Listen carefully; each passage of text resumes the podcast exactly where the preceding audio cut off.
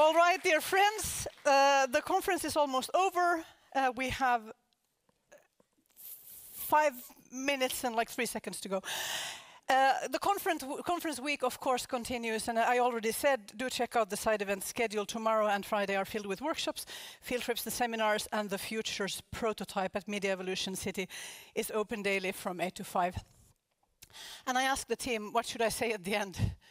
And they said, well, have you thought about something? so I have. And then I thought about a lot of other things. So now I'm going to go completely off script. Uh, and I apologize in advance for possible incoherence.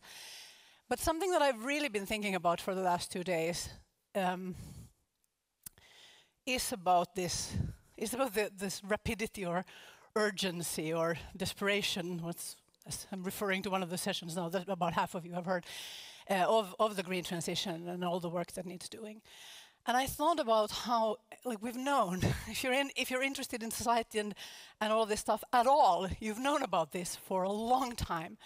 And why does it still feel, even as the clock is, is counting down, why does it feel so intangible? Like I still don't understand where I'm gonna like attach myself to this process of change. And I thought, is there some way of making this more tangible to me? And one thing that people are saying now is that if we wanna like ultimately support mammalian life on this planet, which I'm a big fan of as a mammal who loves many other mammals. Um, but even like if if we want to to have some kind of acceptable outcome for at least like a significant part of humanity in this insane situation we're in, we need to do most of the work in less than 10 years. And this is where most of the of the brain just shuts down and goes like, no, but, no, but let's think about that for a minute, because in our professional lives, 10, less than 10 years is probably like three or five things. So suddenly it became a lot more tangible in my mind when this sort of, sort of clicked into place for me today. If I only get to, to do like three or five significant actions as part of this project, what would they be? Like the, terrifying thing about design, being a designer and thinking in those ways is that all of everything is possible. Everything is a designable surface. So you have to have limitations. And there's a really hard limitation right there. As some, like somebody said earlier in one of the breakout sessions, we can't negotiate with the planet. That was Daria uh, from Vinnova. Thank you for that. We, that's not like a partner that we can negotiate with for time. This is just parameters. Okay. Okay, so we don't have a lot of time. So if I get to do just three things, then the good question is, well, what is something that I could do that is big for me, which probably means it's probably for most of us, depending on what your skills and your platforms and your are and your influence in the world and your job, it's probably going to be something that you can't achieve individually. Like it's probably going to be something that's going to involve at least some other people to make your big thing happen.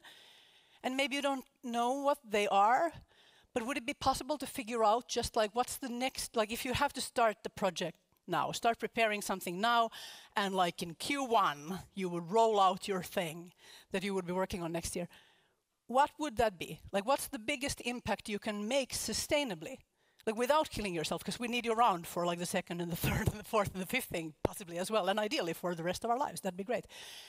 So, what would that be?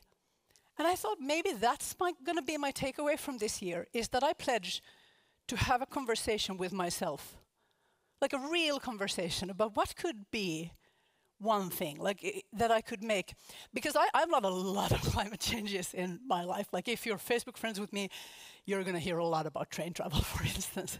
Huge fan.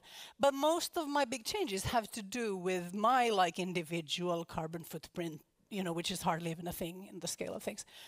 Um, and the, it's about abstaining from things, abstaining from action very often, not doing stuff, not consuming stuff. But now is the time for action, everybody says, and I agree. So then what's the action? And I can't tell you the answer to this question because I have no idea. And I think it's not like a one day conversation. But now I'm starting to think, based on what Magnus just said, maybe I do know. Like if I just shut up and listen to myself, maybe I would in fact know emotionally in which direction I should go looking for that one thing that I can do. And I'm, I guess this is just like an open challenge. And I'm not asking you to actually do the thing, although, like, please do the thing when you figure it out. That'd be great, because I like to be alive. Um, but, like, could you promise me, perhaps, or promise yourself very quietly in your mind, if you're too shy to say yes, to, like, have a conversation with yourself or with some new friends you made here about what your one thing could be. Can you promise me that? Yeah.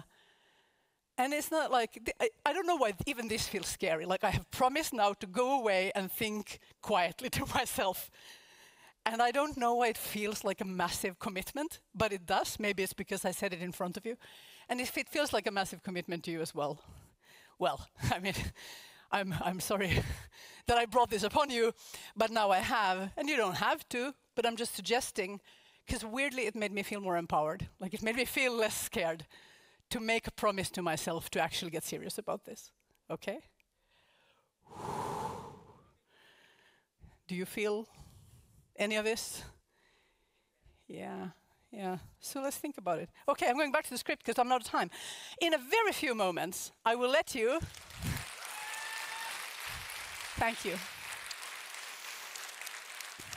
And thank you for making the kind of space where I can just go out on a limb and say that and almost not cry at all. Uh, in very few moments, I'm going to let you go outside to sample some cider made by Frukt Stereo from apples from the apple orchards of Mr. Magnus Nilsson. But first, I would like you to take out your phones one more time and make a date with yourself and with us. It is the date of next year's The Conference, which will take place on the 29th to the 30th of August. Until then, my dear friends, Thank you for all of your contributions this year. Be safe and be brave.